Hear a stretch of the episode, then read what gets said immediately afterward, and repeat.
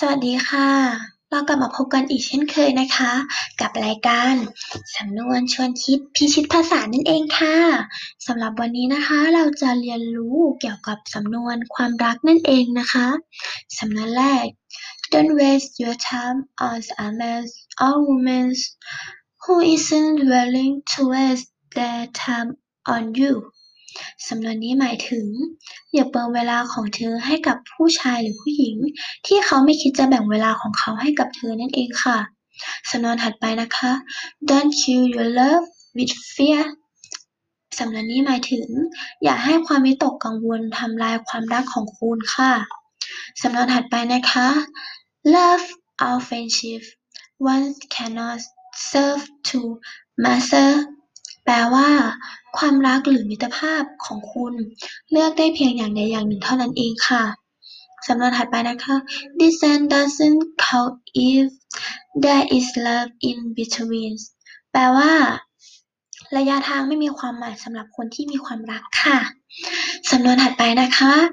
Everybody is somebody's daydream สำนวนนี้หมายถึงทุกๆคนเป็นฝันกลางวันของใครบางคนได้เสมอค่ะ สำนวนถัดไปนะคะ To love is like ghost which everyone talks about but few have seen สำนวนนี้หมายถึงรักแท้ก็เหมือนวิญญาณค่ะ ทุกคนสามารถกล่าวถึงได้ แต่ก็น้อยคนที่จะมองเห็นมันนะคะสำนวนถัดไปนะคะ When she's open up listen with your heart with your heart with your heart สำนวนนี้หมายถึง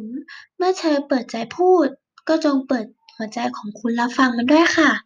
สำนวนถัดไปนะคะ you can walk away from love